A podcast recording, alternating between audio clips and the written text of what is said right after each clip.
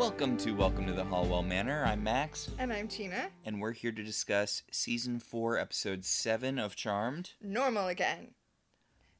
Oh no, no, no! You mean normal again? Yeah. Oh. yeah. No, no, the episode's called Brain Drain. But but seriously, this is normal again. Let let me amend that. This is a good version of normal again. The Buffy episode. The Buffy episode, the worst episode of Buffy. Okay, I know Worse than Beer Bad? worse than Beer Bad. I will stand by this. Okay.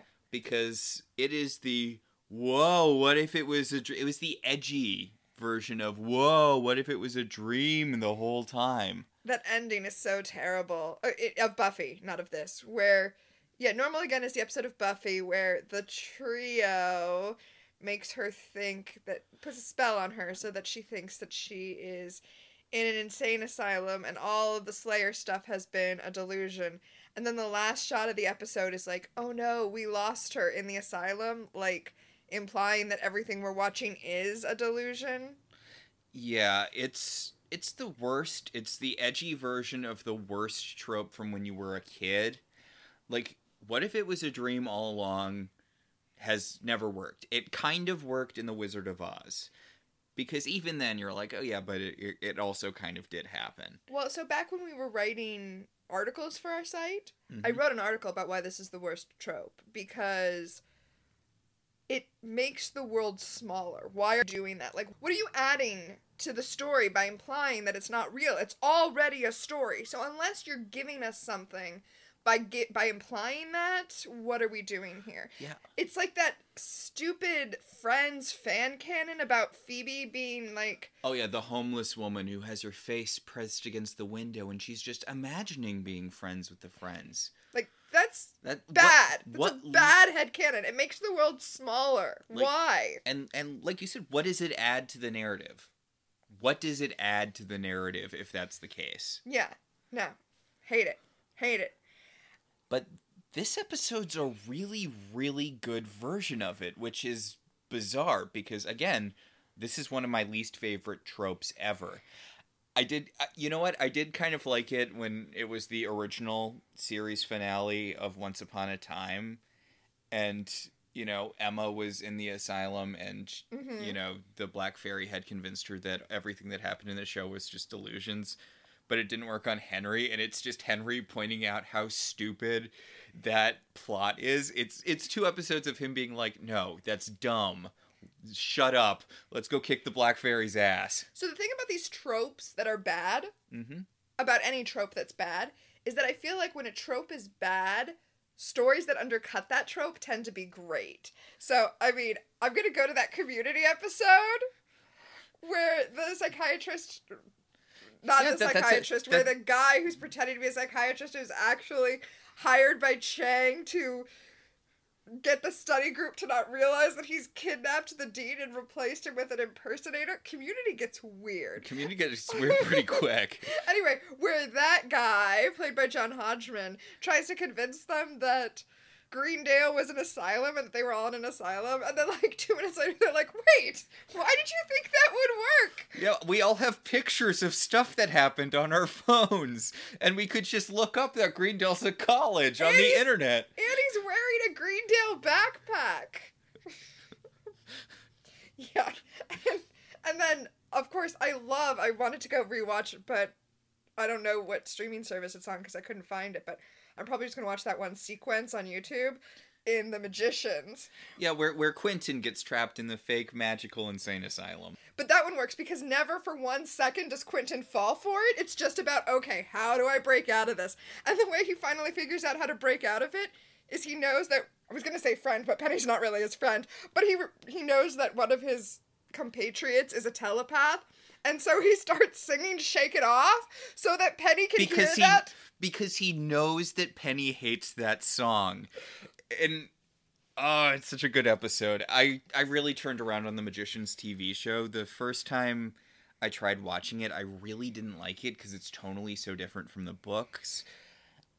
I know you don't like the books as much as I do, or at least the first book and the third book. The second book is just oof. Just to be clear, you also hate the second book, not that I like the second book, just so our listeners understand. Yes, yes, that yes, very clear to very, very important to establish. But I did end up turning around on the TV show. I feel like it's at its worst when it's trying to do the really cool parts from the books though cuz like I think the coolest thing in the entire series is Alice's fight with the beast. Mm-hmm. Would you agree on that point or Yes. yeah. Like it is a super awesome moment and it's where Quentin realizes that he's been living his life as though he's the protagonist when Alice is actually the protagonist and he's Mhm. just a supporting character. Well, the thing is, that wouldn't that wouldn't work thematically in the TV show because even though Quentin is the main character and does start off as the main character, just the way television shows work, we're not trapped in Quentin's head, and everybody gets to have their their moment, and it becomes much more of an ensemble show. Whereas the book is allowed to keep us trapped in Quentin's head. A very similar thing happens with True Blood. Yes, oh I was about to mention that. Like Tara in the True Blood TV show is one of my favorite characters of all times. Tara's barely a character in the books even though she's in basically all of them. Mm-hmm. Like she barely does anything. Yeah, she's so tertiary because in the books we're trapped in Sookie's head. Now, Sookie is not as terrible as Quentin, so that's not as terrible. Yeah. But in the True Blood books, which are by the way not called the True Blood books, they're called the Sookie Stackhouse Mysteries. hmm Like that's that's where we are. We're we're in there, in her head. Whereas you know, True Blood we get to explore, see more things in the world.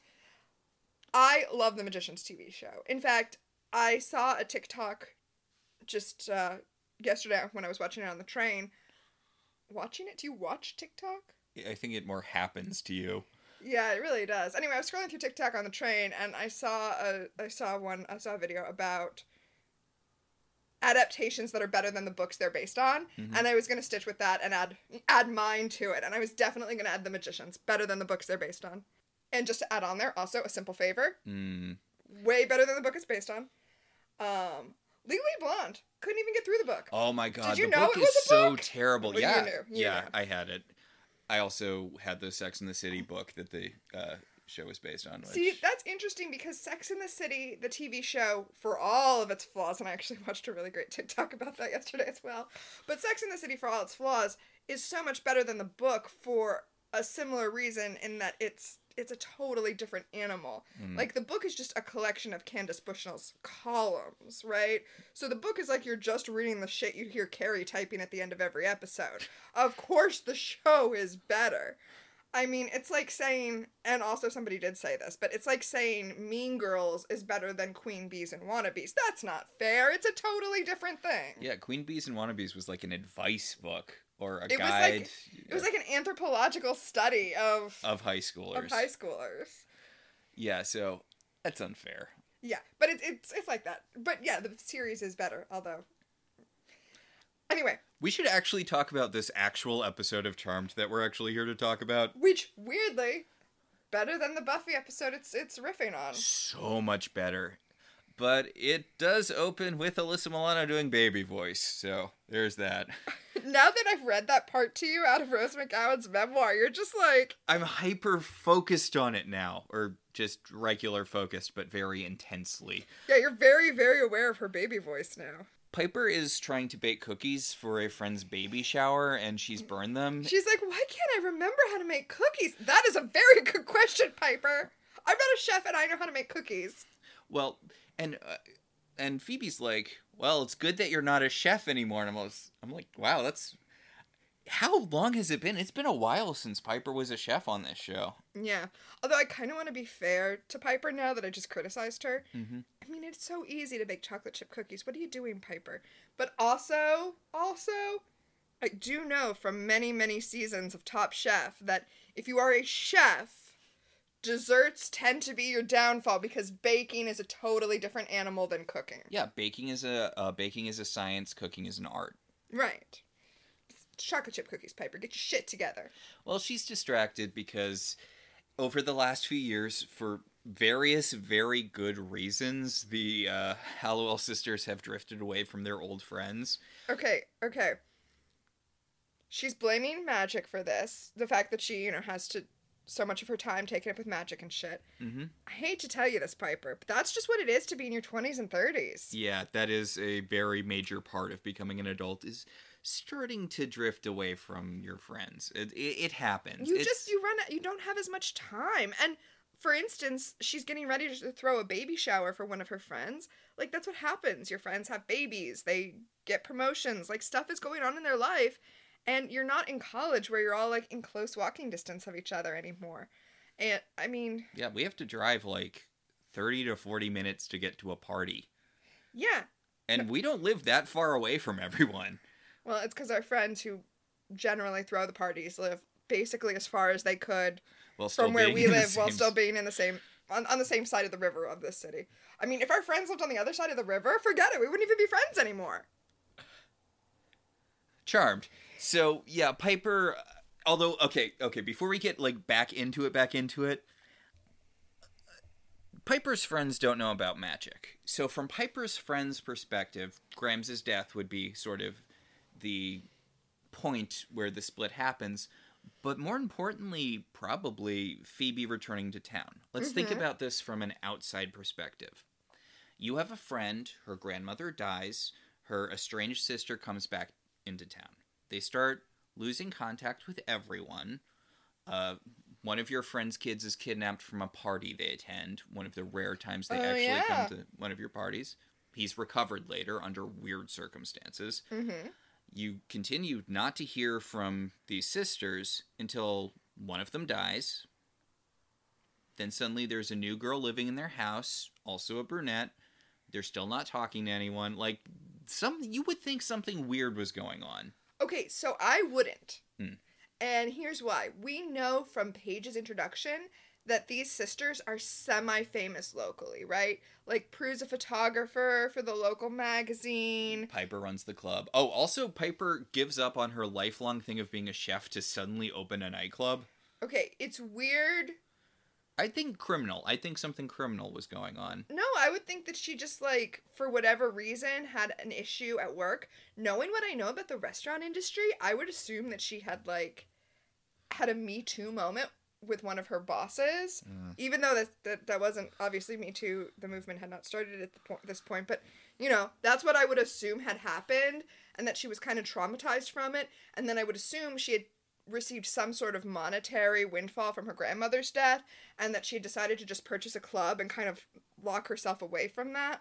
I would assume that the sisters weren't calling and reaching out as much because now that Phoebe's back and I know she's kind of troubled, I assume she's just got all sorts of shit going on that they have to deal with like all the time. Mm. And then when Prue dies. when Prue dies, which Mysteriously. I don't think it's that mysterious. She died in a storm. Like a, a hurricane at, at this time of year in this part of the country localized entirely in your front hallway like get like dark or anything, but what you're describing is a tornado and people do die that way.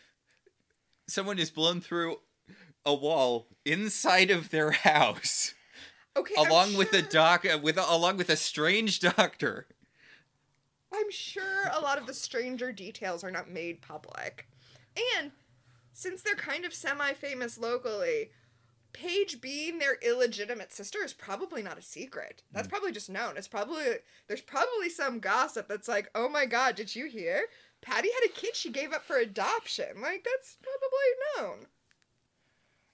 i would think something was up is all i'm saying Oh, I mean, I would too, but I would think it was something dynasty and scandalous, not magical. I wouldn't jump to oh, magical. oh no I, I would assume crime Oh, see, I just assume like your basic just the night daytime TV drama. I guess there's a lot of crime in daytime TV, but yeah, I would assume just basic sex drama. just them opening a nightclub and you know piper has a boyfriend that she's really light on the details like she claims he used to be a doctor i don't know Okay, I don't, I don't feel like I'm gonna be able to talk you into this, but I really want to do a series of TikToks with you where we're Piper's friends gossiping about what happened to Piper.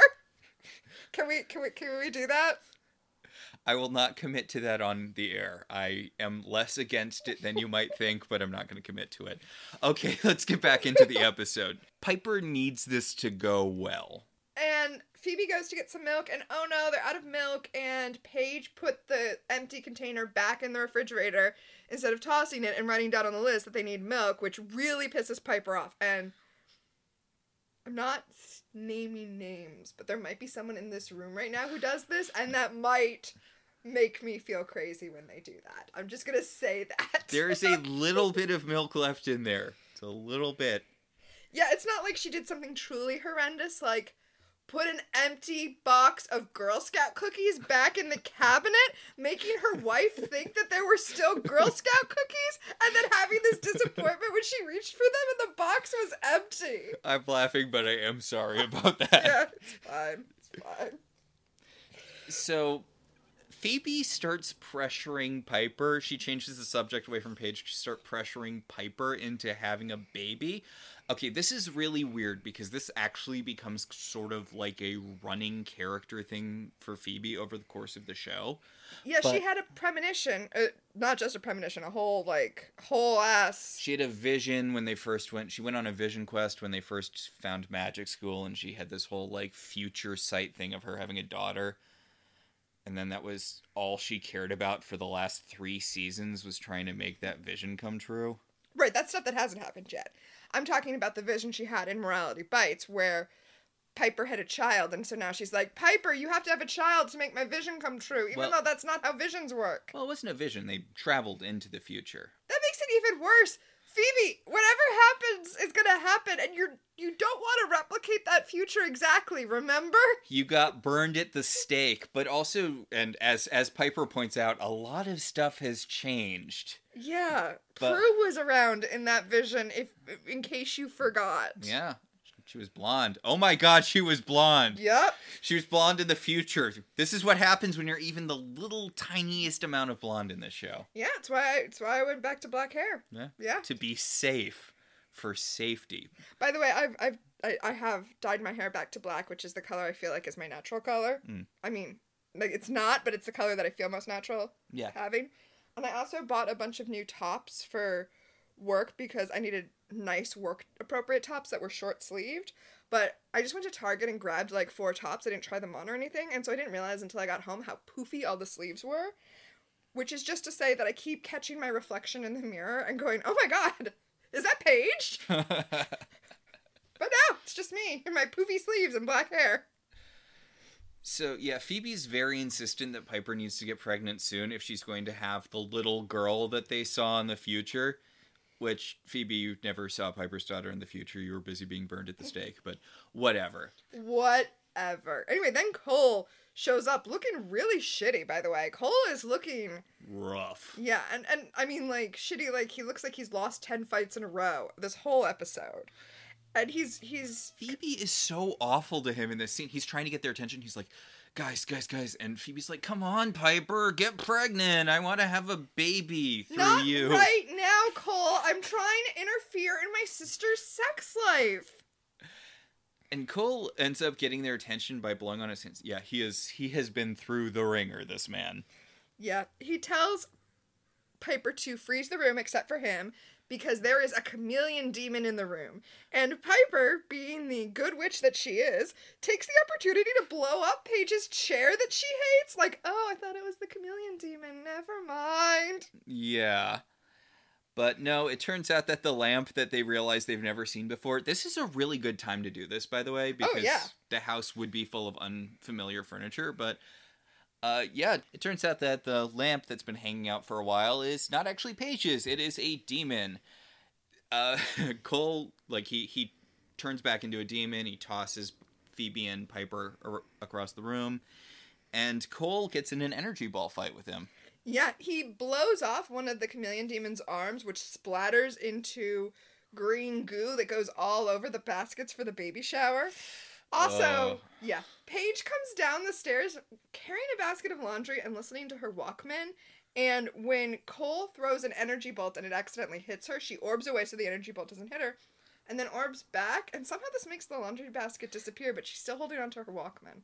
Yeah, she when she orbed, The laundry basket fell down, but her Walkman came with her. I guess probably because the things are in her ears, maybe. Well, this is this is 2001. Oh, I guess they were. So it would have been over the ear headphones. I guess maybe her orbing thought that it counted as clothing. I guess. Well, as they say later in this episode, don't question the rules. Yeah. That's the other thing about this episode. There's a lot of stuff going on that's just like commentary on some of the more ridiculous aspects of Charmed, and I think that might be one of the reasons you like it so much.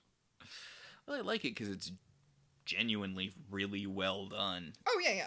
Like, unusually so for Charmed, one might even say. So mean. So mean. So, uh, Leo is doing the post fight uh, healing, and he asks how long the chameleon demon was hiding in the house, and He heals the tiniest little cut on Phoebe's forehead. But I guess it's the last thing he got to. I'm sure he triaged. And apparently he's been here for like three weeks, and that's why the source hasn't been attacking them because he's been gathering information. Source is a he, right? Yeah. Yeah. Okay. I guess. Yeah. I mean, I think the source is genderless but possesses different bodies and is currently In A- a male demon body. in a male demon body based on what we learn later about how the source works. Mm, So, Paige wants some recompense for her chair being blown up, and they're like, That's not how magic works, Paige. You have to give and give, and you don't get to use it for personal gain. Why the fuck do you want to be a witch? I, which I guess is the question of this episode. hmm But seriously, I I love how much Paige does not care about the demon. She's like, so.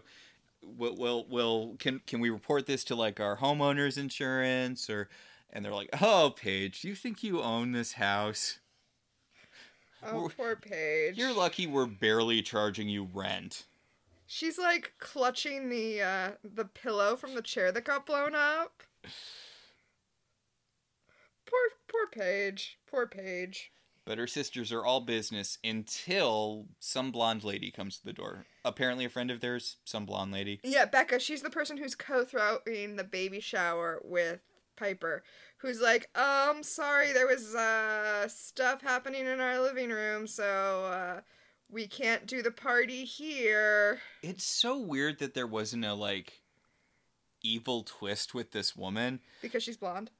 Yes, because she's blonde, but also because I mean, I get it, it's a concern thing, but it comes off so passive aggressive when they're like, "Oh, we might not be able to make it because something's come up." And she's like, "Oh, that's so sad. You've been missing so much stuff recently." I'm like, that's one of those things that sa- that can even when it's completely sincere sounds kind of like you're throwing shade. Okay. Since you brought it up, let's look at it from the friend's point of view. Mhm. Like we did earlier. like we did earlier. They've been getting blown off by the sisters repeatedly, like over and over and over again. And I'm sure that when Prue died, they were like, oh my god, I should have made more of an effort to reach out to them, and now she's dead, and I'm not going to let that happen with Piper. Probably also Phoebe a little bit, but you know, I'm sure none of them were really friends with her. yeah. And Piper is unreachable to. And now she's finally like, okay, I'll come join you. And then at the last second, she's like, oh, things are suspicious. You can't come to my house even though we planned it ahead of time and I didn't call you or anything. Um, let's just go to my club. I'm going to shuffle you off. And it's like, do you not want to be friends with us? Like, they must feel like that. Oh yeah, yeah. Like, I know what I literally just said that she comes off like she's being passive aggressive, but no, there there there is reason to be concerned here. As we established, there's a lot of reason to be concerned here. But Piper is insistent uh, on still throwing the baby shower. She goes off with the blonde woman as Phoebe's like, oh, demon, demon, demon. And Piper's like, shut up, I need this. Yeah, so she's going to go to the grocery store and buy some stuff because I- I guess you can throw together a baby shower at the last second like that. Sure. Why not? They did it on Friends. Speaking of 24 hour party people, Right? The 24 hour party people, for our listeners who are not aware, are the people who are at the parties in the background on Friends, even though we literally never see them interact with anyone else. But apparently they somehow have friends to throw parties. there's even a joke in one episode, I think one of the strongest jokes in Friends, where they're all hanging out at Monica's apartment and someone knocks at the door and they're looking around and you even see Phoebe counting. yeah, because they're all there. Because they're all there. Who could be here? I don't even remember who's there. Yeah, I don't remember either, but like. I bet it's one of Rachel's sisters. So in the underworld, the chameleon demon comes in and he's like, His name is Alistair. Alistair. An easy way to remember that his name is Alistair is that the actor who plays him is also named Alistair, but spelled differently. Jesus. So Alistair comes in and he's like, Hey, Source, my cover got blown, but I got all this juicy information. Like, did you know that that Phoebe's pressuring Piper to have a baby, but Piper's not sure about it because of all the demons? And the source is like, Well, that seems like a good thing to, you know, base my entire plan on and fireballs the guy after shapeshifting into him. Yeah, he's like, wait, why do I need a chameleon demon? I can change into look like anything. I could have been the lamp. The weird the weird thing to wonder is why he feels the need to look like Alistair for the rest of the episode when he could look like anyone. Yeah, like the reason, uh, like he he starts talking like he's gonna kill Alistair after Alistair tells him the one fact he learned in his three weeks there, and Alistair's like, "You can't kill me. You can use me as bait because the sisters will be after me." And Oh, oh, okay. I didn't I I totally missed that on any of the times we watched this. but I mean, he doesn't really need to look like Alistair for the rest of the episode after he lures them and gets Piper. Like, I mean, I'm sure they don't have a strong memory of what he looks like. I mean, I guess they do, but the he's a figure in a cloak. the shit well but also the shit he does as the doctor you know later on in this episode is bad enough he could look like anything and they'd still try to kill him there's no luring in this episode Yeah, it kind of doesn't make sense. I think it's just because they know the source isn't all that intimidating. And like, and they did have this very creepy actor yeah, like it's sad that this guy is more intimidating than Clokey McDeep voice. yeah no i mean they had Alistair Duncan they were gonna go with it so Yeah, so the source kills Alistair, shapeshifts into him, and is like, haha, now that I know that Piper wants to have a baby but can't commit to it because of all the demons, and also, you know, she's less into the craft according to that naked lady I keep on that table. and then he's like naked lady where is she now? And the seer is like well there's only two places she could possibly be the manor or p3 you know she's not at the manor. I give you one other guess where she is. Remember how we used to do phone transitions where someone would be on the phone like in the manor and then they'd be talking to someone at work and then we would cut to them at work? Mm-hmm. And i feel like we haven't done a lot of phone transitions but now we get a crystal ball transition where she sees piper in the crystal ball at p3 and then we cut to p3 We're gonna get a lot of those when we get to the Charisma Carpenter Seer stuff. yeah What was it? Kira. I was like, she had a really simple name. I can't wait till we get to Kira. I have a lot to say about her, I think. Anyway, I can't wait till we get to Drake. Talking about Billy Zane. oof. So, woof, they did not have to go that overboard making Billy Zane the sexiest man on earth. Also, if they could do that for him, why don't they do that for other love interests in this show? I think this might be a you thing. I mean, he's fine, but I think this might be a you thing. He's head and shoulders above every non Cole love interest Phoebe ever got on this show. Okay, I'm just gonna say it's a good thing you slipped non Cole in there because Yeah. Cole is the demon who owns my heart.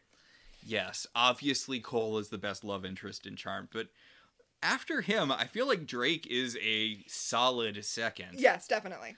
And I'm not just counting for Phoebe, I'm counting for all of the sisters. Oh yeah, me too, me too. But Drake is really doing a Cole thing. Well, Drake's Drake you know- reformed demon. but Drake is fun Cole. That's the difference. Drake is Cole with no angst. Drake Drake is Spike to Cole's Angel. yeah. There we go. Oh wow. That is- Oh, that tracks really well. oh yeah. Okay. Wait, why do I love Drake more than Cole then? Because Spike is definitely superior to Angel. Mm. Fight me. uh, that that brought me back to some early internet days. I never had a dog in the Spike versus Angel fight. Really? I'm sorry, I hate all of Buffy's love interests. Right. You you you want her to be uncooked cookies? Yeah, like Yeah. Yeah. I mean it's really sad to say, but Riley was kind of her best boyfriend. Uh, I don't have to. I, Hey, hey, how many times did Riley try to kill her? None. Riley was just the boring guy she dated for a couple of years in college. Riley was her experimental phase. Riley Riley never tried to kill her, which is a good thing. But also, Riley knew he couldn't take her, and that made him feel inferior, and he took it out on her emotionally. Yeah. Yes, because none of Buffy's other love interests ever took things out on her emotionally. Oh, poor Buffy. Did you I know you remember her entire relationship with Spike. Okay, here's I... She literally punished herself by having sex with him. That was her punishment. Spike behaved very badly in seasons three through six. But, but, But his recognition that he behaved badly and his desire to be a man who was good enough for Buffy inspired him to earn a soul, in contrast to Angel, who was cursed with one and had to, like, and, and desired to be rid of it whenever he had the option to do so. we're supposed to be Spike- talking about charm. Spike earned a soul in order to be good enough for Buffy. And once he did that and she did not want to be with him, he accepted that and then died to save the world. And whether or not it was dumb that they gave the sun amulet to the vampire is beside the point. The fact that they needed this whole ass amulet to do something that Willow was doing back in season five. Oh my god, we need to get back to Charmed. Please don't cut any of this. I'm not going to. So, Piper. Oh my god, we're 10 minutes into the episode. Okay, let's do this. So, So, Piper is doing her best to keep a handle on the baby shower, but uh oh, Leo's orbed in. Leo orbs into the shower. Like he's lucky no one saw him. And he's like, hey, Piper, come over here. We have to, like, do magic shit. And Piper's like, How are we supposed to have a baby if I can't even throw a baby shower? And Leo's like, What? How do you think babies are made, Piper? I'm, I'm genuinely concerned about the state of the American education system. So he, he so Piper's like, Look, I have to say goodbye to people before I abandon them at the baby shower I'm throwing. Yeah, she can't just do a Wiccan goodbye. So she says goodbye to the pregnant lady, and the pregnant lady's like, Well, you're gonna visit me once I have the baby, right? And Piper's like, eh. The pregnant lady actually does perfect face acting. She's like, fucking figures. Whatever. At least we got to use her club for free or something. So I really, really like how businesslike everyone's being back at the manor because they're like, okay, step A, scry for the demon, capture the demon, torture the demon until he gives us the information that he gave the source so we know what the source knows, and then we can create plans to counteract any plans that he might be uh, using that information for. I don't understand why this meeting couldn't wait till after the baby shower. Yeah, that's actually a really good point. Like, it's not like anybody showed up with new information. Either Piper shouldn't have left in the first place, which, okay, maybe, or it could wait until after the baby shower. But Piper's Piper's probably on your uh, train of thought there because Piper's like, "Hey, I have a hot alternate suggestion. Why don't we just send a message to the source being like, "We're done." And they're like, "What?" And she's like, "Yeah, why don't we just say, "Hey source, you know what? We're good. You stop sending demons after us, we'll stop coming after you." And then maybe we can have a normal regular life where people aren't trying to literally murder us all the time. I mean, I'm sorry, Piper, that's not the way it works. I mean, He's literally the source of all evil. but also, I'm so not on your side. You have the ability to defeat the source of all evil. I know I was just complaining about how much magic screws you over, but you don't get to opt out. Yeah. Sorry. Sorry, not sorry. I mean, that is basically what everyone is telling Piper right now. Like, Leo's like, you can't. You're the charmed ones. You have a destiny. And Piper's like, what if we already fulfilled the destiny? We've we've killed so many demons. We've done so much good. Why can't that be enough? And Phoebe's like, we just we need to kill the source of all evil. After we kill the source of all evil, we'll be done. We'll be able to relax. After the source is gone, we can just be normal people having normal lives. Okay, listen, hot take. Mhm. Maybe the source isn't the one you need to make a deal with. maybe what you need to do is go to the elders and be like, hey, you know how we're the charmed ones?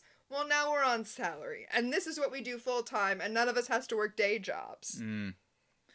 I it's I know it's a conceit of these shows. It's the same thing with Buffy. It's the it's the same thing over and over. But like, fuck that.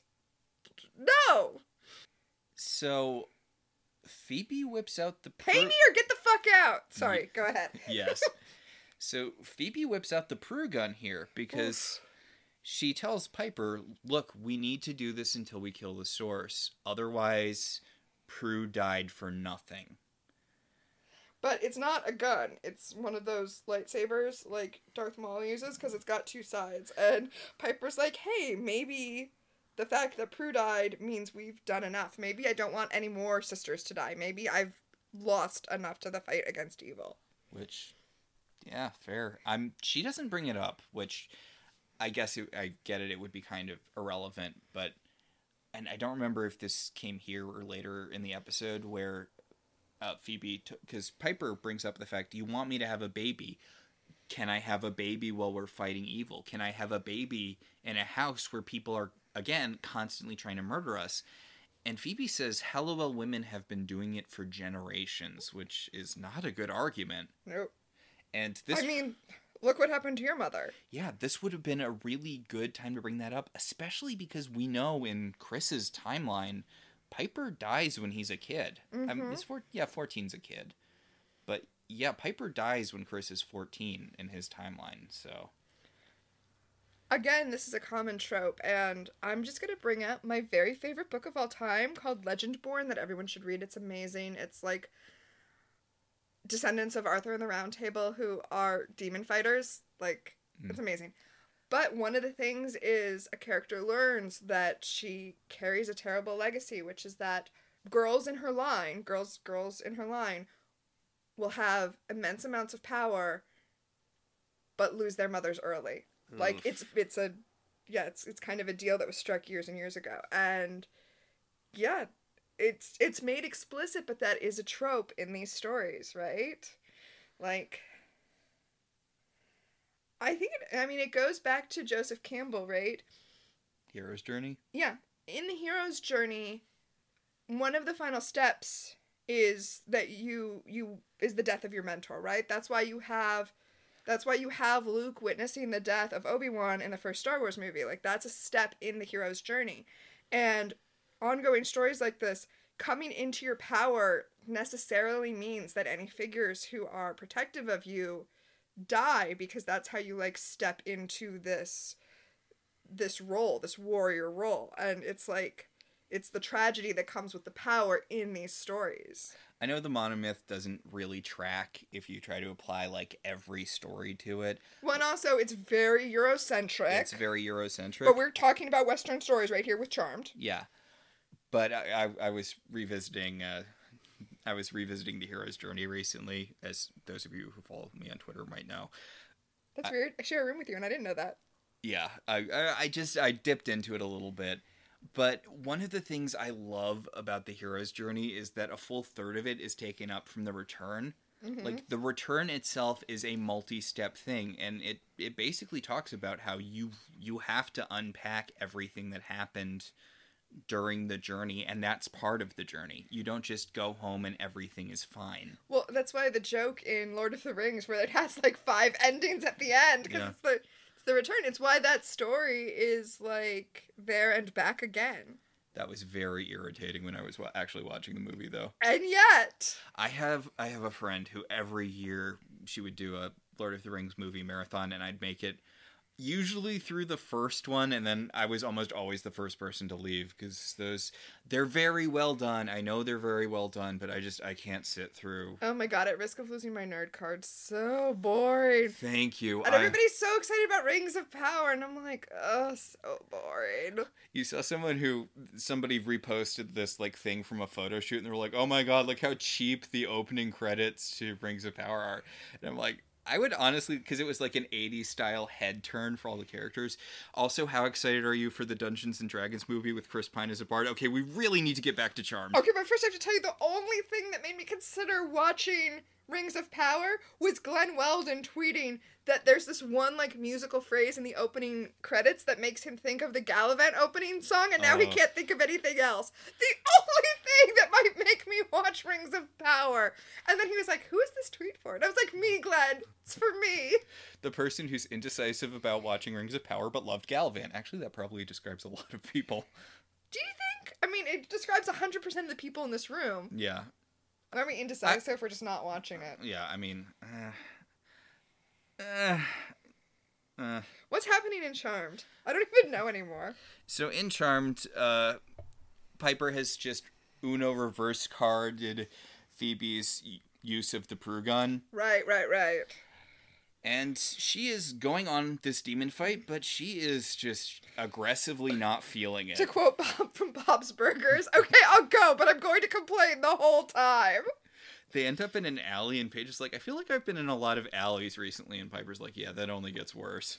So what what's funny to me is that they have the map with them, the map of San Francisco with the pendulum because they that's how they figured out which alley to go to, but they're like fine tuning their scrying. I don't know. It's just This is why Billy's uh, GPS scrying actually makes a lot of sense later in the show. What? I might have been I might that might I might have been about to call that out as a time freeze at the end of this episode. Mm. Yeah, yeah, yeah. And by might have been mean I'm still going to. So Piper's like, why don't we split up? And Paige is like, really? And Piper's like, yeah, the two of you are all, the two of you put together are almost as competent as I am. And uh, yeah, like maybe if we split up, he'll be more likely to attack because it'll be like we're on our own. Can I point out that Piper is wearing like a really ugly brown granny cardigan? Like that's the that's the sweater that signifies that you've given up. Yes, this is the not feeling it outfit. This is the official uniform of not feeling it.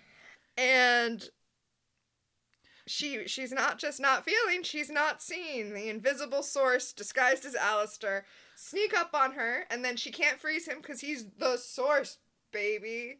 And then he like knocks her out and kidnaps her before Phoebe and Paige can save her. Yeah, they they run into her alley just in time to see the source as Alistair evil bamfing away from them.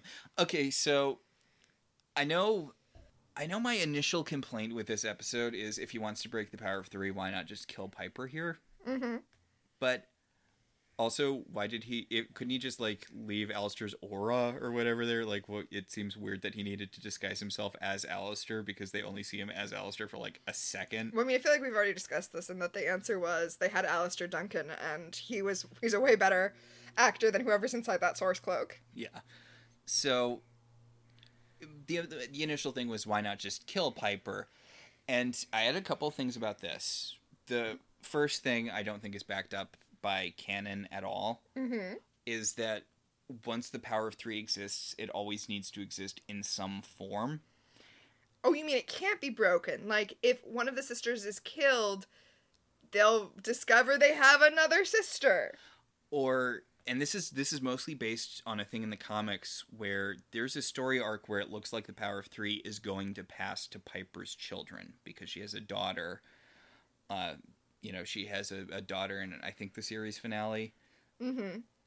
You know, when they Yeah, right, right. jump ahead in time, and it's a whole little story arc where it looks like Piper's kids are going to get the power of three. So I do think that there is some canonical pres- precedent for him not wanting to just kill Piper because someone else will just get the power of three. Well, when I was watching the show for the first time, I knew I was watching it with a friend who had already seen the whole series, Mhm. and I knew that at some point Prue was going to die. And when we got to the episode, uh, the fourth Halliwell, I think With that's like Aviva, yeah. yeah. that's like way back in season one, right? Yeah, that was like the fourth episode of season one. And I was like, oh, is she going to take over when Prue dies? Mhm. And my friend was like, oh no, that's interesting thought, but no, but why not? Yeah, uh, honestly, I know, I know, we've talked about this to death, but I wish Charmed was more interested in building up its non sisters, non love interest supporting cast because Aviva would have been a great addition to the show.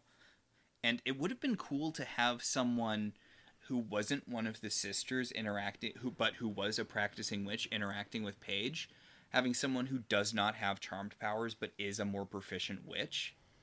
24 hour Sabbath people? No, because she would need to be reoccurring for that. But Yeah, no, it's it's true. I I often lament how little interest Charmed has in the rest of the magical world.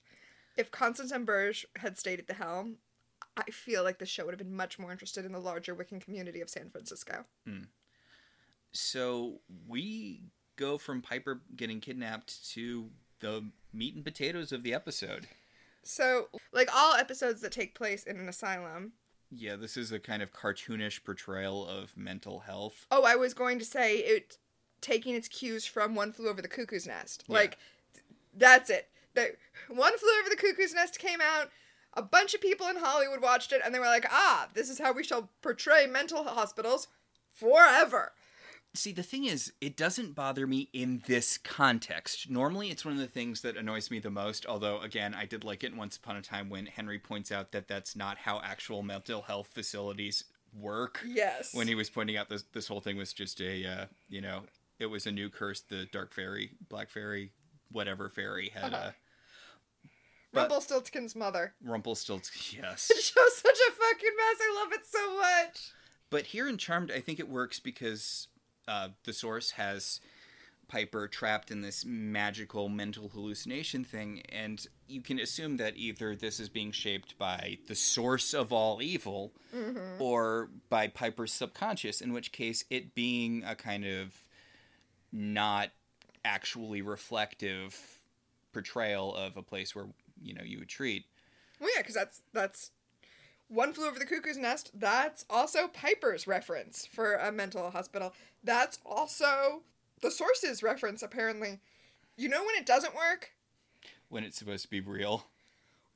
Okay, uh, normal again, which is not supposed to be real, but Buffy reveals in that episode that when she first fought vampires between the movie and the series, presumably, her parents sent her away because they thought that she was delusional. So Buffy Summers was briefly in an institution, so her ideas of it should not be based on One Flew Over the Cuckoo's Nest. Hmm, yeah.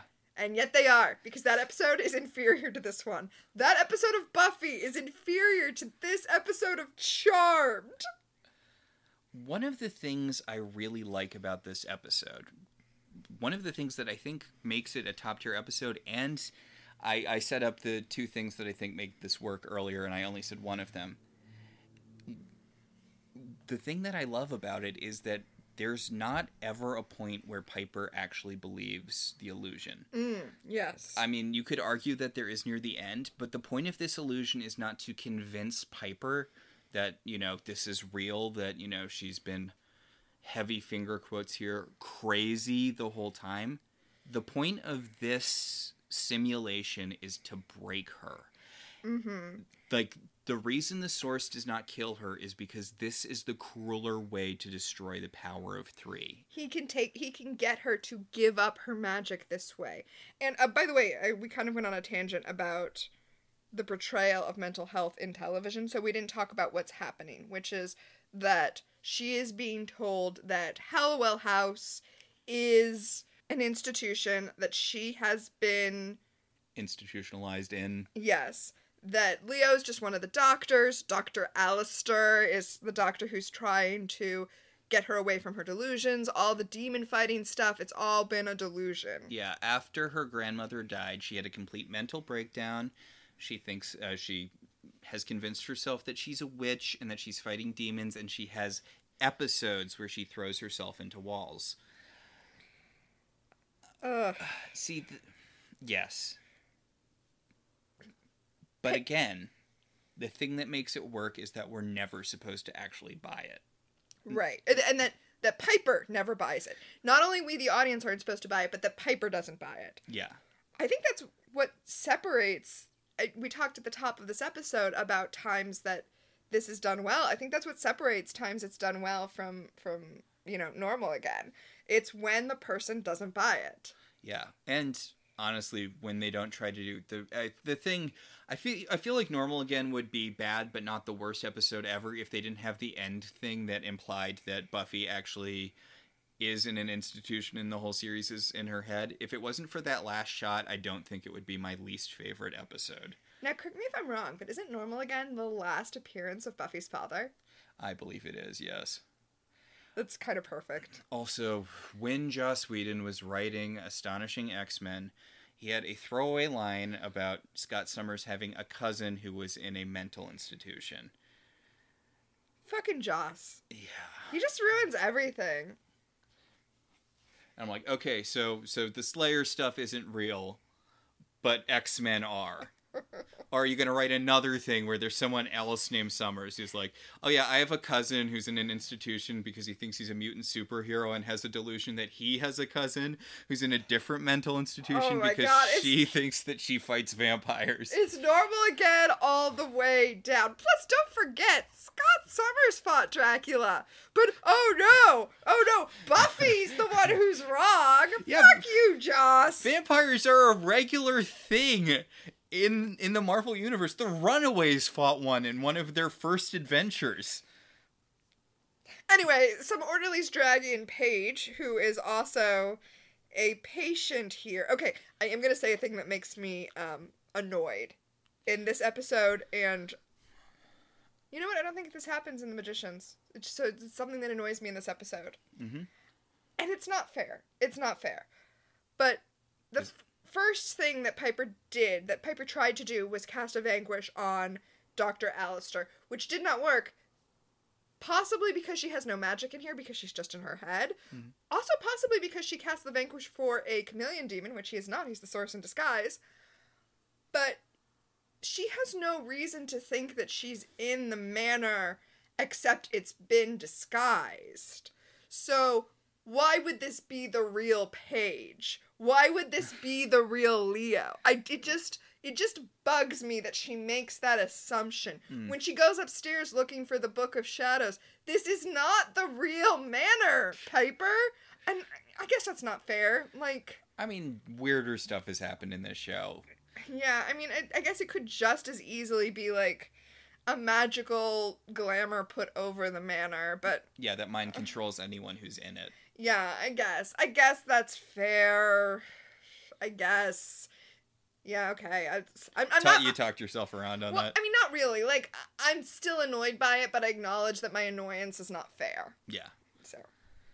So I thought you were going to talk about the fact that Paige is wearing a sexy mental patient outfit. I was okay. So she's not yet because they just dragged her in, and so she's actually still wearing her her outside clothes. But I was going to talk about, so we may as well talk about it now. How they put Phoebe and Paige in sexy versions of the of the the, patient scrubs, right? Yeah. So like, she has hers. She has her scrub top, her patient scrub top. It's not called scrubs anymore if it's a patient's Yeah, I, I don't know what you Well- call it. whatever it is. She's got it like rolled up so that it's a midriff bearing top. And then Phoebe has sliced the sleeves of hers so that it's like got no sleeves and it's got kind of ties at the top. Yeah, so you can see Alyssa Milano's arms. You know how many push-ups Alyssa Milano does? It's a lot. Yep. So yeah, that. When did Girl Interrupted come out? Ooh, I think right around now. I think, uh, earlier than this because I was still in high school when it came out. But uh, yeah, I feel like there was a thing about like sexy girl mental patients. I think that was a thing. Zack Snyder had that movie. You remember? Sucker Punch. Sucker, Sucker Punch, Punch. was okay. Girl Interrupted was before this. Sucker Punch was after this. And Sucker Punch. Have you seen it? No, I have seen things about it, but I have not seen it. I would say that Sucker Punch is the worst movie I've ever seen. But I feel like whatever Sucker Punch is, it lacks too many things to be called a movie. It's it's, It's a just bunch of stuff happening. it's just a series of images flashed before your eyes at such a speed that it imitates the impression of movement. But to call it a movie seems a bit much. Yeah. So bad. So bad. Yeah, so that's that's going to be a a thing. I, it's not something I love, but it's something it's not something I even like, but it's something I've come to just sort of Except Yeah, I honestly didn't. It didn't click for me the first time I watched it, but then when I did a rewatch before we started talking about it, it was like, oh, that's what they were. Uh, it's like the white noise of Charmed at this point. the objectification of of Whatever. the stars, even when it's completely inappropriate. Yeah. Yeah, I I saw this tweet because it was it was reposted on r slash charmed, which is a Reddit community that I I frequent. Um, the tweet was just okay. The tweet to start with was really gross, but it was uh, Kelly Bundy, uh, Rachel from Friends, and Kaley Cuoco Mm. uh, in Big Bang Theory, all wearing tight tops with their nipples showing through. And it was like the caption said something like "How to keep three generations of men watching TV," and that itself was gross. But then somebody wrote below that, "Wait until I tell you about Charmed." Just the idea that somebody would be like, "Look at this." Look at this centuries long exploitation of women, and someone else's first thought was, Ooh, charmed? I feel like that says something. This is I know we've talked about this so many times, but I'm gonna bring it up again. You know what? I'm just gonna bring it up again. Brad Kern? And how terrible he is? No, but yes. It's the weird thing about Charmed is that it is so clearly a show that's supposed to be for women. Mm. Like this is a show that I feel like is made for women and had a really big, strong, active female fan base, but it's full of fan service for dudes. And that feels like a really weird thing to me. Like, is it just so your boyfriend won't complain when you want to watch Charmed? I, like I don't know. It's kind of like I, I almost feel like that that very terrible thing they tell you in children's publishing that says that girls will read stories about boys but boys won't read stories about girls. Ugh.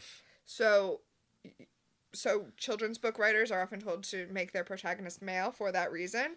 I kind of feel like that like women will ignore the gross objectification of women because it's just the background noise that they're forced to, you know, exist with and men will eat it up with a spoon. And of course, this whole statement is super heteronormative, although I have to feel like this is not what lesbians want. no. Zeta! Xena is what lesbians want. There is a reason that despite all of the objectification in Charmed, Xena is the one that had the very strong lesbian fan base. And let me be clear, Xena is also a show that is full of objectifying women. But I, I feel like it's different. It's It- it- different. it is different. Speaking of objectifying women, I just it's beyond me that the first seer we see working for the source is naked table lady. That had to be so uncomfortable when shooting. Also, is she supposed to be slave Leia? Is there supposed to be a oh slave Leia god! thing here? I I can't believe I didn't see that. But yeah, her outfit is literally a gold bikini, and she's literally lounging on this like slab in the underworld. Yes, of course. My thought was the thought from Crazy Ex Girlfriend when uh, uh, Nipsey Hussle, R.I.P. Uh, sees uh, has has his verse in the sexy getting ready song. Hmm and then the after credits sequence where he's calling up all of the women to apologize. And he, one of the women he calls to apologize he's like i'm sorry i made you wear a gold bikini and dance on top of a car in my music video. I now understand that metal conducts heat and that was probably very uncomfortable for you. Yeah, Crazy Ex Girlfriend is a great show. yeah. So, yeah, she's explaining what's happening for those of us who weren't, you know, following. The source is, you know, he's got Piper on an evil table and his hands are, you know, on her temples and they're glowing evilly. And she's like, So, what you're telling me is that you've got Piper Halliwell trapped in an illusion and you're going to use that illusion to find the pow- depowering spell for the Charmed Ones and you're going to trick her into reading it three times to destroy the power of three? Remember they destroyed that depowering spell back in season one after they fought hannah and rex Mhm. Also, she tells him, This is using a lot of power, even for you, the source of all evil, so you're definitely going to be weakened and maybe vulnerable when they try to destroy you at the end of this episode. And he's like, Yes, that is the situation. You have summed up everything the audience needs to know. Meanwhile, back in Halliwell Manor, Cole has just returned from the Nickelodeon's Kids' Choice Awards. Yeah, he is covered in demon goo, which Yeah. is uh He's covered in the neon green slime. Because he found another chameleon demon and squeezed him until he popped. But apparently, in the time between starting to squeeze and when he popped, he revealed what was going on with Piper. So, uh, yeah, some people are probably into that. Oh, yeah, certainly. Not me, but certainly. It's weird because after he tells them the information, Phoebe has a premonition and gets all the exact information. She's like, "Oh, like Cole's like the source of all evil has Piper, and he's invading her brain, you know, to get her to destroy all of your powers." And then Phoebe has a premonition. She's like, "Oh my God, the source of all evil has captured Piper and has trapped her in an illusion in an attempt to get her to say the spell that destroys all our powers." Okay, okay. Phoebe gets this premonition when she touches the Book of Shadows. She sees the source using their powers against them to kill them and take the book.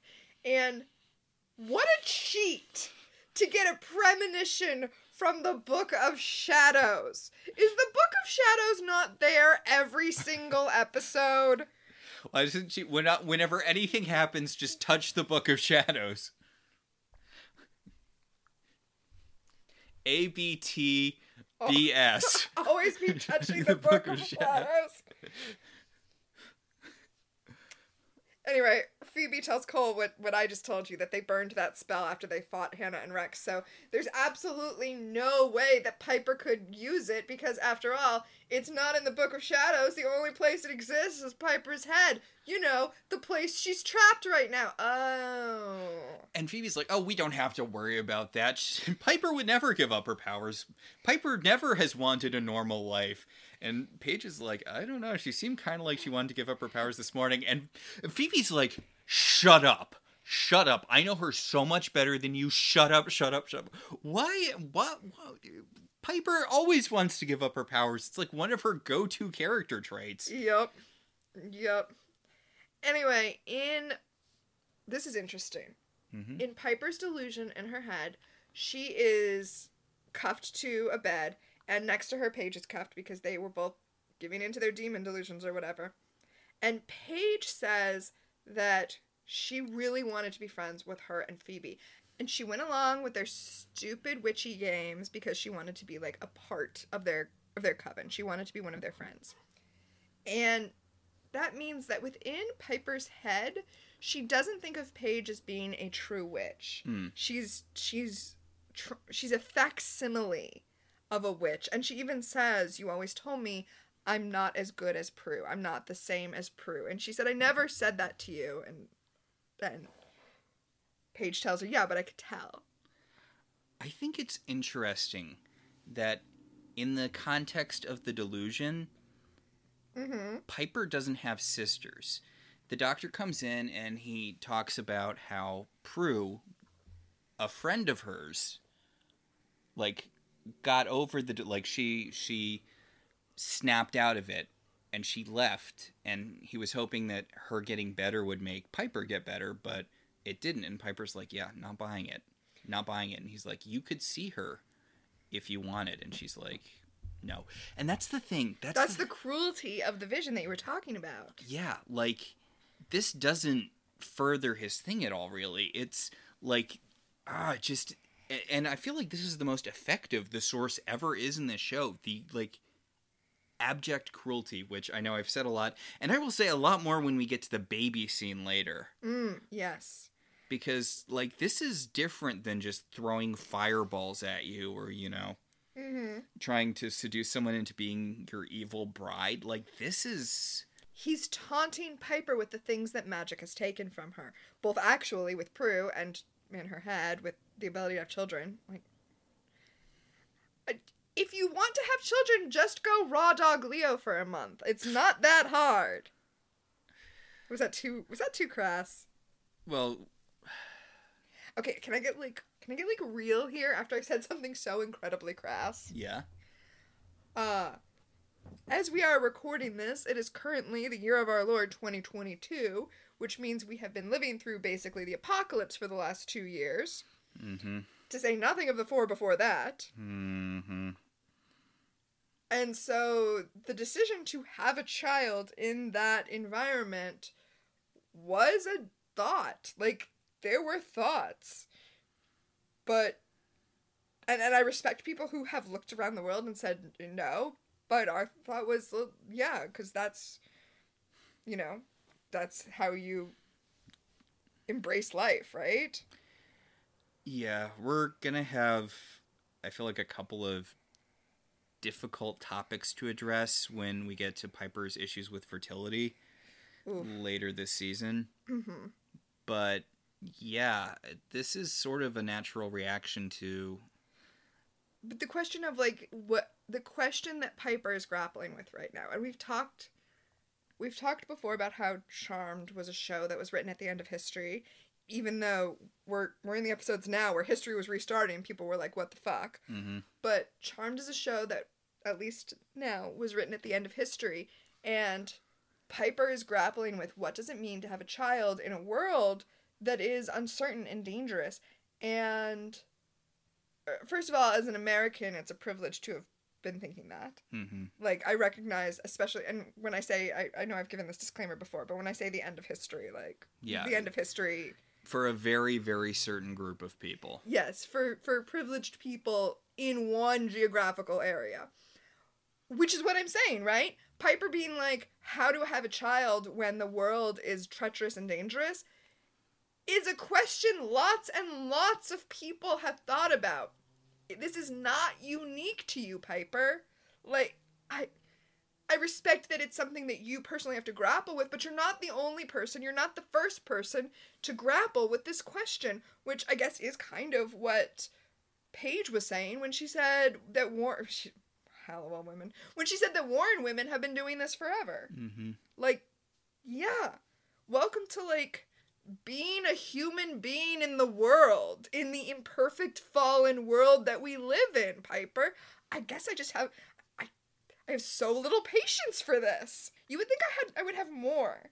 So Phoebe shows up in the room where Paige and Piper are strapped down, and she's like, "I'm using my witchy powers to free you," and she just starts untying them. She's she's She's she's doing baby voice. I can't do it. she's also eating a chocolate chip cookie. Okay. Remember, because Piper Oh, yeah, burned the Piper- chocolate chip cookies at the beginning of the episode. So they go to the attic to find the Book of Shadows, but before they go, Phoebe grabs her broom, you know, for flying on. And up in the attic, they find Cole being subjected to electroshock therapy. In an attic. It's just the attic with like. I, I guess I appreciate him trying not to make this look like a hospital at all. Mm-hmm. But like, tell me that your idea of psychiatry comes from One Flew Over the Cuckoo's Nest without telling me. Yeah. Cole is being electroshocked, and Piper basically cold cocks the guy who's doing it. And- with the broom. Okay, she taps him lightly with the broom, and this somehow knocks him unconscious. Okay, And Phoebe runs up to Cole and is like, "No, he's good now." And Cole, of course, while he's being electrocuted, is like, "No, I am Balthazar." And I just have to point out that his skin is glowing red as he gets electrocuted. Like, what is Hmm. that even? so Phoebe runs over and starts kissing him after Piper knocks the guy out. And then she gets the Book of Shadows, and it's this like sketchbook that I love it. I love that the first page they flip to is the ice cream man page. Yes, because Like- that is objectively ridiculous demon. like and it's it's like it's got like crayon drawings and crayon writing about whatever but just the fact that the page they open to is the ice cream who got that prop that's what i want to know Oh, right? Yeah, forget the big book of shadows. Yes, yes. They also see the page of Balthazar, which, you know, other than being written and drawn in crayon, it seems like a normal entry for Balthazar. So, Piper is trying to figure out how to free them, given that this is not the real book, and maybe she needs to get them out of the manor, because maybe this isn't the real manor, but she still thinks it's her real sisters. And Paige is like, How come you aren't under a spell if we're under a spell? And Phoebe's like, You don't question the rules. They don't make sense. You just don't question them. Hmm, it is yeah this scene has a lot of meta moments in it Mm-hmm. and phoebe also points out she's like i never get to spend any time with cole which i feel like is a reference to the fact that cole's been pretty in and out of the show this season Yep. So they get out of the attic and they're running down the street, and Piper's like, Well, this isn't working. I guess we should go back or something. And then Piper sees a guy snatch a woman's purse and decides to chase after him, even though I have to point out that That's entirely out of your purview as a witch. And I really feel like she wouldn't do that. yeah. But she runs into the street and she gets hit by a car. She just stands there and tries to freeze it, but it doesn't freeze because she's inside of her own head. And inside of her own head, she gets hit by the car.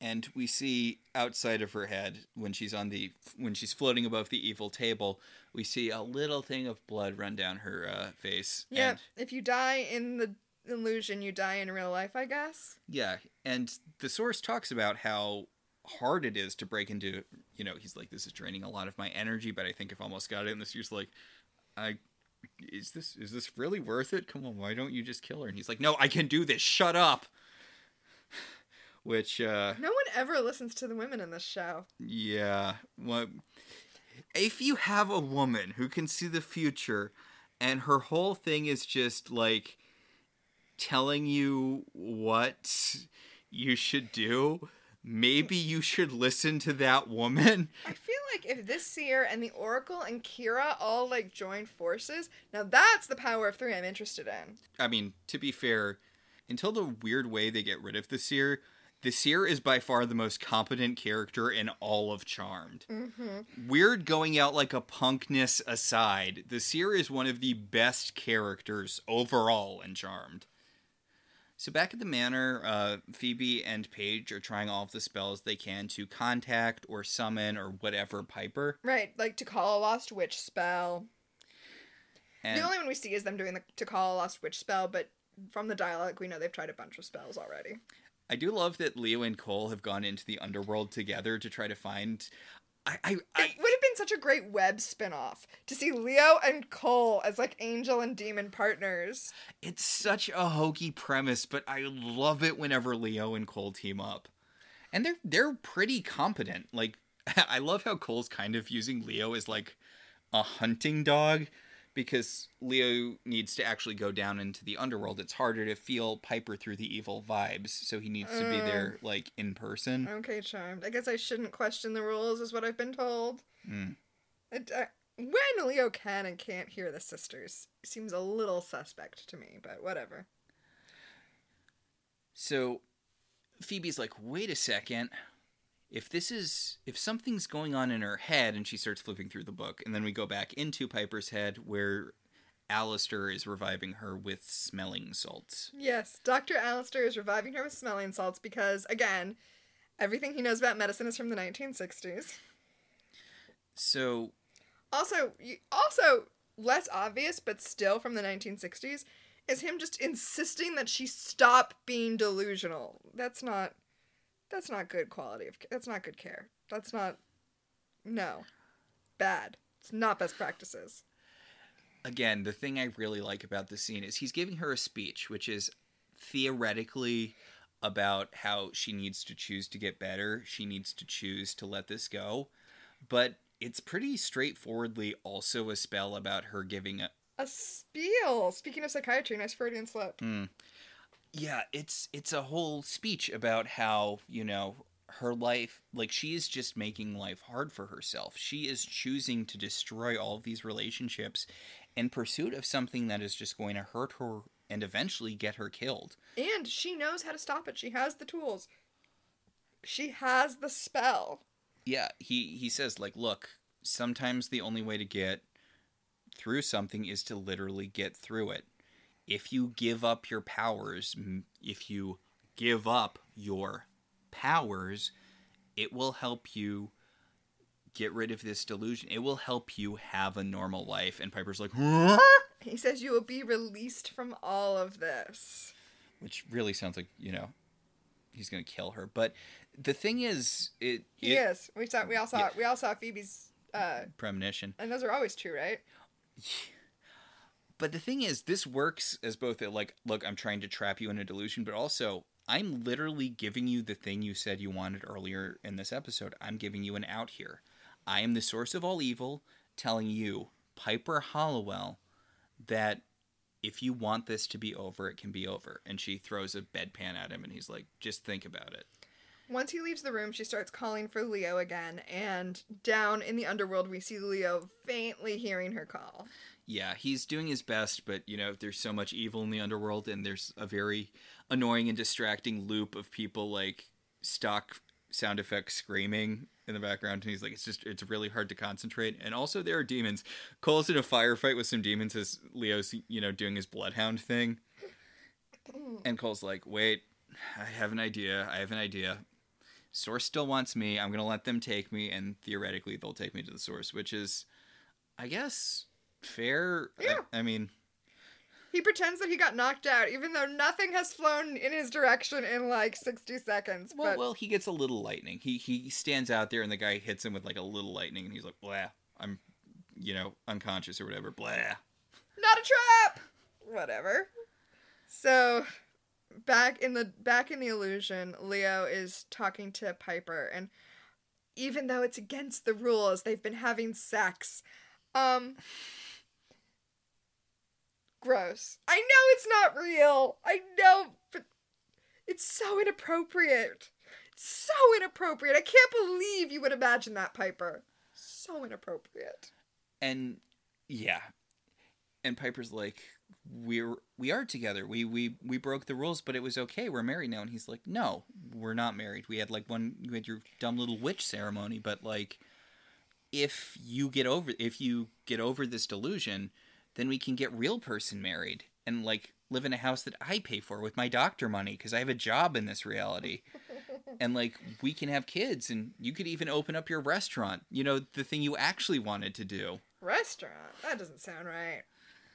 And God, again, Holly Marie Combs just bringing it here. This is the bit where, like, you can make the argument that she does end up believing the delusion, but I really feel like what she's selling here is that this is just something Piper wants to believe. That there's not a point where she actually thinks that she's not a witch, but she just wants this so bad. Oh, see, I don't even think it's that. I think it's her accepting not the illusion, but the truth that if she were to no longer be a witch, she and Leo could be together in a different, more solid way. Even though that's not true. Yeah, but I mean, again, he'd still be a he'd still be a white lighter. Piper, how would you feel if he was answering someone else's calls all day long? Just throwing that out there. It doesn't seem like the kind of thing you'd be okay with. But like that's sort of the out that she's taking here. She's like this is her one chance even though she knows it's not real. Mm-hmm. This is her one chance to experience something real. Something that's not, you know. Yeah.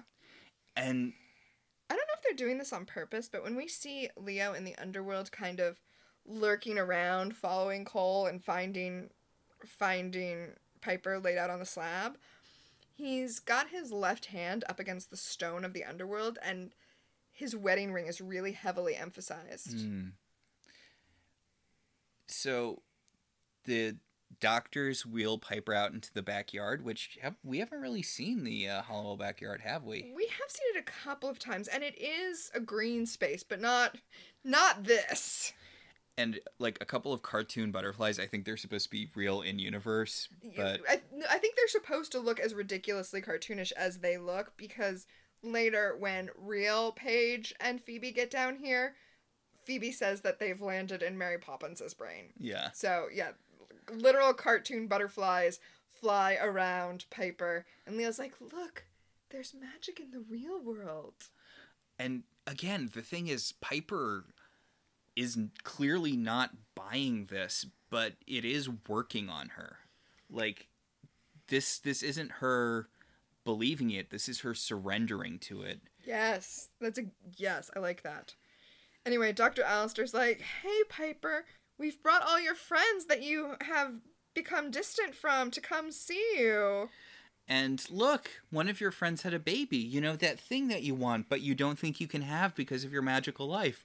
Why don't you hold this baby? The thing that you want that you can't have. The thing that will make you the thing that you always lacked. The baby, by the way, is wearing the outfit that Piper gave Wendy at the baby shower. Which is great because you have to think that when Piper picked out that outfit, a piece of her was imagining like And her own baby wearing that outfit. It's it's a little cute long sleeve white jumpsuit with uh, leopard print cuffs. It's it's very cute. And like the thing that really hits is like Piper starts crying and you can just feel how heartbroken she like again great great acting from Holly Marie Combs and like she's just so broken here. Again, it's I know I've said it so many times, but this is the cruelest thing any demon has ever done on Charmed. So I don't want to break the mood here, but I'm going to anyway. Okay. I'm going to give I'm going to give a VIP extra not for any of her extra behavior to um the friend who you can barely see in the background of this scene. Not because of anything she's doing in this scene, but because her IMDb page is obviously maintained by her and has like like this character has a name in the IMDb page and like her her filmography is all of this background extra work but like she's given all of her characters names and like sometimes it's like it's like Jesse, comma the girl who hands Joey his drink in the diner. Like she's she wants to be very sure you know who she is. So you know what? You hustle, girl. Well, it's that role Carrie's going out for at the beginning of the other two. Guy who farts at party. Guy who smells Those fart, at party. Yes, guy who smells fart at party. But at least that's a commercial. Mm.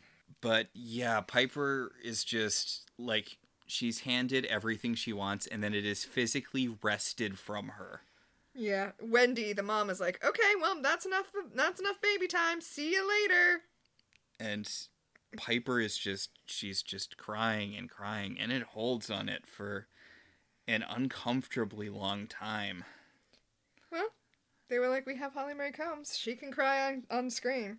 Yeah, and it's nice we're having her cry over something that's not Prue for, you know. Who? Yeah.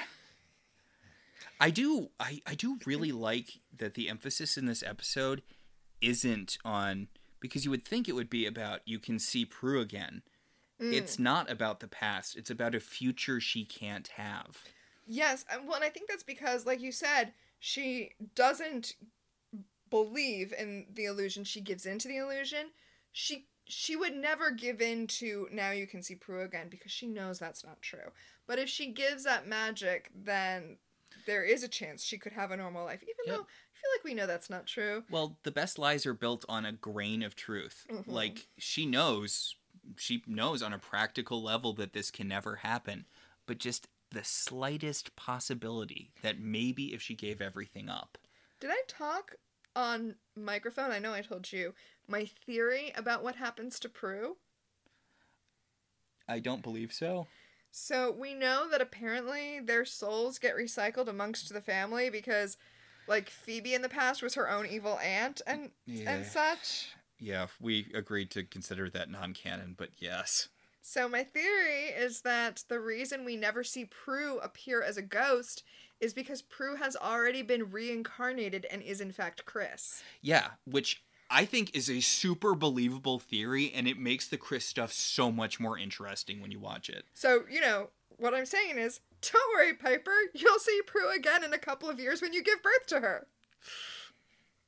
And when a future alternate version of her dies in your husband's arms. It's okay because it's not real because it's a future that you're avoiding. I'm so excited to talk about the Chris stuff, honestly. It's like in the movie version of Lost in Space, where like the future version of their son comes back to them, and then the future version of their son dies, and they're all like, "No!" And it's like their actual son is right there, and it's like, well, how about if we just avoid that future? Except nobody says that.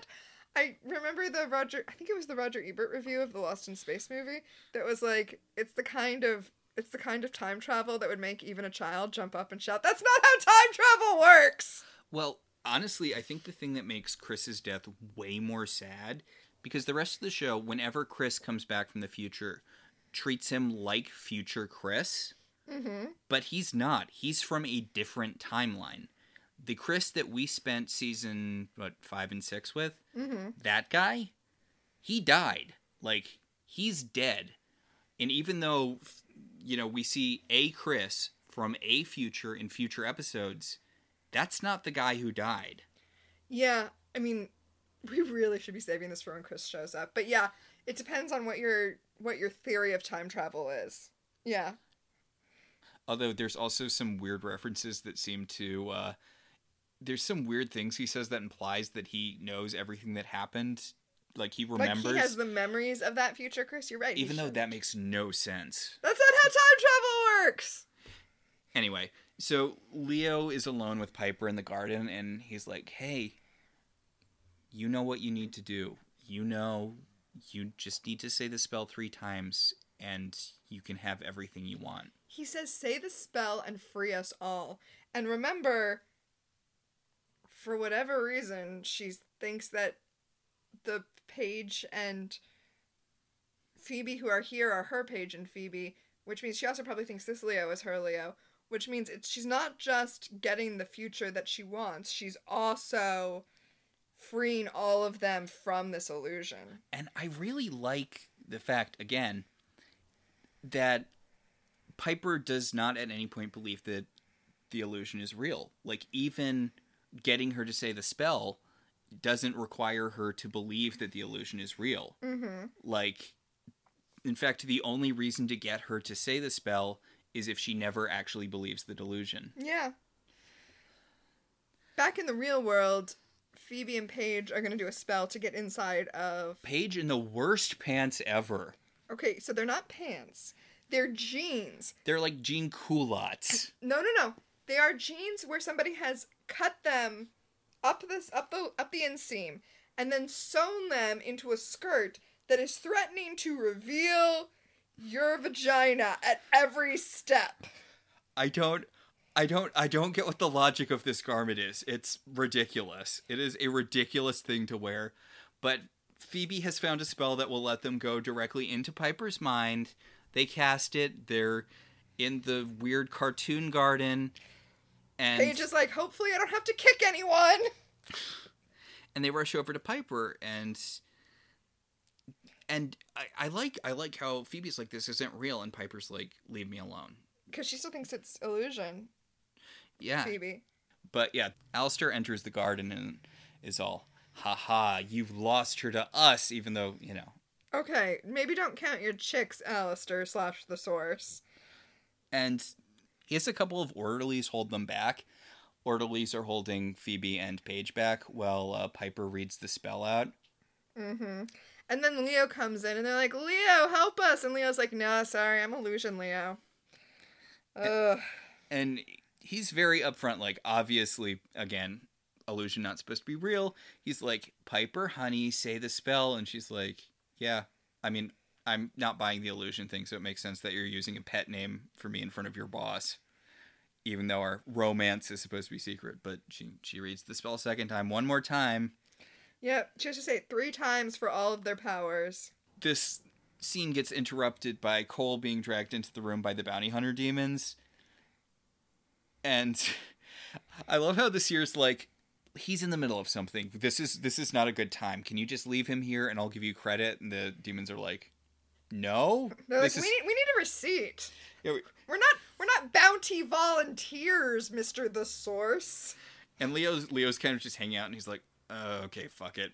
And he he orbs in between the two of them and he's like, "Hey, you know that thing where someone shoots a fireball at someone and that someone teleports out of the way and it hits the guy behind him? We're going to do that." And they're they're like, what? We're unfamiliar with this. Leo's like, ah, good. let me demonstrate and he he tricks one of the demons into fireballing the other demon and then he just he punches the surviving demon in the face which way to go leo's on a little bit of an action kick isn't he Yeah. He gets Cole to wake up though, because Cole has actual offensive powers, and Cole starts throwing energy balls at the source, but the source has like a force field around himself. i do love how again they established earlier in the episode that invading piper's mind understandably is magically taxing on the source and he's a Mhm. lot weaker than he normally is Even the Oracle is screaming at him. She's like, "Stop fucking around with Piper, or you're gonna die because Yeah, it's a Cole- big power drain." Cole is breaking through, and Cole, in fact, does break through the force field that was uh, that was protecting the source. He fucks up the source so badly that the source jupes out of being Alistair, like He breaks the illusion. the illusion that he's Alistair. Yes, yes, and but also like all the orderlies that are holding Paige and Phoebe disappear. Yeah, he's physically forced out of Piper's mind, although the delusion is still there. Shouldn't the whole thing disappear? No, I feel like it's something he's set up and he was maintaining, but Cole gets a really big energy ball ready to fry him because, like, Cole has, by breaking the force field, Cole has massively effed up the source. Like, the source is in rough condition. Oh no, what's the source gonna do now? Sorry. Well, well, Cole's about to legitimately finish off the source of all evil by himself when the Oracle uh, jumps nakedly, boobs first in front of. She's like, no! And she gets vaporized. And the source is like, oh, oh well, thanks for the freebie, I'm out.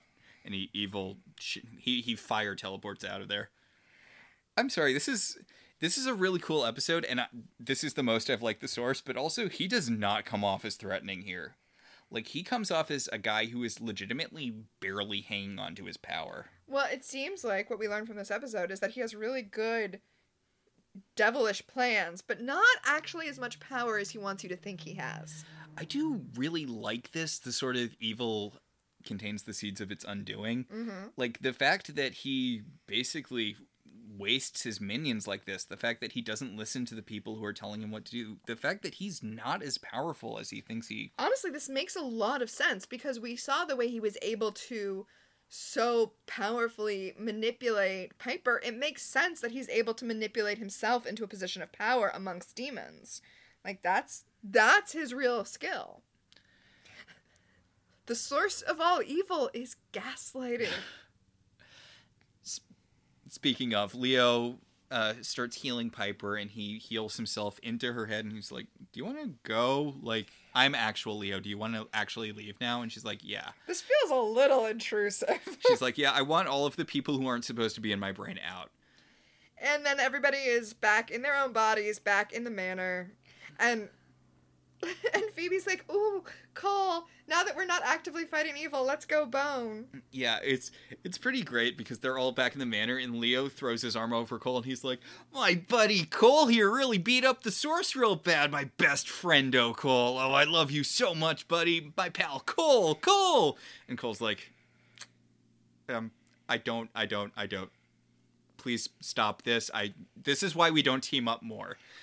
I feel like it's not fair, but the amount of like physical chemistry that Julian McMahon and Alyssa Milano have together really, really undercuts Piper and Leo because I believe them more as brother and sister than as lovers. Like I Wow. am not seeing it. Wow. and I, it's not fair because I know things that don't exist within the within the context of the show. But knowing that Brian Krause has a relationship with Alyssa Milano, I just it feels like even Leo and Phoebe have a stronger like connection, have Well- more chemistry. Well, than... they have that like separate friendship thing. Yeah, but like even even earlier in the episode when he was like standing over her healing the cut on her forehead, I was like, those two are about to kiss. I and you're right, they do have a separate friendship, and that doesn't have to be sexual. That could totally be platonic, but They were actually having sex in real life. they were actually having sex in real life, and I feel like a little bit of that comes out in the show. I I do not bel for as good an actress as Holly Marie Combs is, I do not believe she's fucking Leo. So everyone splits off into their separate fuck pairs. Like, Except for Paige has to walk away alone. yeah, like Phoebe's like, well, pff, being in my sister's brain sure got me horny. Come on, Cole, it's doink. The, or I guess the fact that I'm dating someone who can basically almost take out the source of all evil on his own is super hot to me. Let's go have sex. And Leo's like, hey, Piper, I think that we should maybe wait until we destroy the source of all evil to try to have a baby, but we can practice having a baby before that. And Piper's like, okay, but uh, we are coming back to this, mister. We are coming back to the baby thing. The baby thing is going to be very big for the rest of this season. Because she does, they do start trying before they vanquish the source of all evil. Yeah, I mean, of course. Like, why wouldn't you? It's not like it's not like killing the source of all evil is going to end your demon fighting days. I don't know why they're acting like it is. You know, I could theoretically see thinking that it might like you might be like, oh yeah, it's like Marvel movie logic where if you take out the main guy, then all of his minions just fall over because there's no one left for Hawkeye to punch. I guess it is better than um what they do on Stargate, where every time, every time one of the big bads is killed, we are told that that creates a power vacuum that allows an even more powerful Goa'uld to take his place. And it's like, I'm sorry, if he was more powerful, why wasn't he? In... That makes no sense. Why are the bosses only getting stronger? Okay, this is a thing I really like about Later Charmed. I'm not sure how intentional it is, but I do kind of love that in the last couple of seasons of Charmed, there really aren't legitimate threats anymore. Mm-hmm. Like, they treat Zankou like a big deal, but he's not. Like, I'm sorry, you don't think Christy's a threat? my God, Christy. Oh my God, Christy. Oh she had to steal Wyatt's powers to do anything. Like, Christy. come on.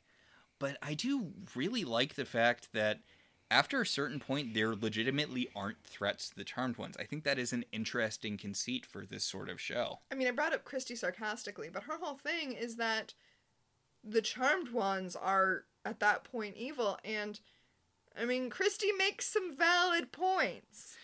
Get ready to buy your Christy made some valid point shirts. I'm just saying, at that point, it seems like the antagonists of the show are the Charmed ones themselves. Hmm. It's weird how they kind of have to bend over backwards to make Christy not right, and they don't do a good job of it.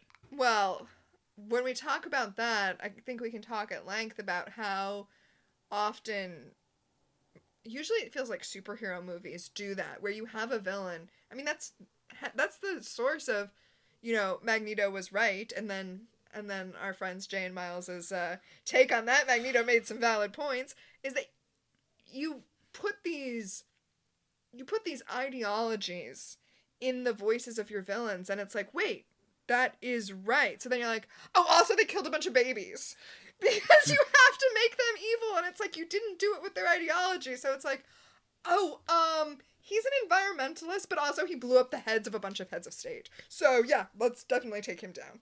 There's this really good dorkly sketch which is about magneto versus the avengers. Mm-hmm. and uh like he basically he kills iron man right off the bat and uh, captain and he like just makes uh, Captain America's shield fly, and Captain America's like, "Okay, okay, Hulk, beat him up. You've got no metal stuff. Hulk, you beat him up." And Magneto's like, "Okay, really? You're gonna send you're gonna send your big guy to beat up an elderly Holocaust survivor who is trying to stop the mass genocide of his people?" And it, it pans to Hulk, and Hulk's like, "I don't feel good about this. I'm just gonna leave." Yeah, yeah. Anyway, so this was a really, really good episode. I think this is a top tier episode of Charmed. I think it is. Yeah, it's a strong episode. I there were no mo there was no astral projection in this episode. There was and and for an episode where somebody is trapped inside of a delusion to not have any moments where I'm so embarrassed that I want to leave my own body, I feel like that in itself is an achievement. Oh yeah. So uh, speaking of, Yes, speaking of our segments, uh, much like the Charmed Ones, we have our own Power of Three. The first power in our pack is Premonition, who in this episode is, was, or will become famous. The guy who played Alistair is a person, right? Okay, Because he was treated like a guest star, and I had no idea who this guy was. okay, Alistair was played by Alastair Duncan, who's one of those guys who's on like a single episode of every procedural ever. He's the bad guy in a lot of stuff. Also, he's a very prolific voice actor, and in the modern DC animated universe, he's um, Alfred. Oh, Yeah. And I feel like I want a term for this, but I don't know what it would be. But I think it's the equivalent of what we were talking about with um with Phoebe touching the Book of Shadows, right? Where it's like, shouldn't you always get premonitions off the Book of Shadows? yeah. So let me tell you who he played in Buffy. Who did he play in Buffy? He's the watcher who captures Faith after she wakes up from her coma, after they do this year's girl and she does the body swap thing. Buffy and Faith's body, yeah. Yeah. Yeah, he's the one who captures her. So he actually appears in both Buffy and Angel as the same character because remember he captures her in Buffy and then brings her over to Angel. Huh. Yeah. Okay. I'm just saying. Buffy, right? Well- Always be touching the hell mouth or something. Well, it just uh, it, was just weird to me because um, you know, Charmed did a really bad body swap episode whereas Buffy did a really good body swap episode, and Buffy did a really bad, you know, mental asylum episode, where Charm did a really good one. Yeah. But I guess like these are tropes that are common in modern fantasy. Also, to be, it's not fair to like only put two episodes up there. I feel like The emp- yeah, the empathy episode of Charmed was basically the telepathy episode of Buffy. oh, but but also also on a on a Buffy to Charmed face off, which we have plenty of. It is the exception and not the rule that Charmed wins. In a Charmed Buffy face off, as far as episode tropes. Oh, that Charmed has more episodes with more tropes. I thought you meant that the Ch- Buffy uh, when Buffy and Charmed share episode themes, the Charmed episode was always better. No, I meant opposite. Opposite opposite. Yes, Charmed is a show that relies more heavily on tropes than Buffy. But in a face to face, like when the tropes go up against each other, Buffy's gonna be the better episode 99% of the time. Yeah, although like the Barbas episodes are generally really good, but also they're not gonna beat the whole Gachnar thing from uh Yeah. Gachnar. Is that right? The the actual size demon from I, the- yes, I believe that's. I believe that's the demon in fear itself. I might be thinking of the uh, Gaknar's human rinds from that one intro to uh, Futurama. It's a muncher buncher cruncher human. I mean, I could look it up. Eh, I'm not going to, but I do believe that's the name of that demon. I guess Gachnar feels like a a go to fantasy and or sci fi name It's a good generic demon name. and or alien. So uh, let's go to our second segment, time freeze. What specifically dated the episode? The reliance on maps like that, like the fact that you wouldn't just be scrying with GPS. Well, since you already blew up my spot, though, Sorry, I stole that from you. Yes, that was yours. I'm also gonna say uh, there's a mo. Oh, I just realized. I'm sorry. I can't. I I just realized when illusion Phoebe comes in to free them and is eating a chocolate chip cookie, and Paige looks at her and says, "Got milk," and I was like, "Oh, time freeze, Yeah. milk." I only just now put together that Piper was thinking that in the back of her head because even in the state that she is in, she's still annoyed at Paige for drinking all the milk and not putting it on the list. Oh my god. But also got milk. It's a very time freezy thing. It is a very time freezy thing. she is she is being chained down in her own illusion, about to have her powers stripped from her, and she's still like, God damn it, Paige drank all the milk. Paige drank all the milk. I did not put it on the ground.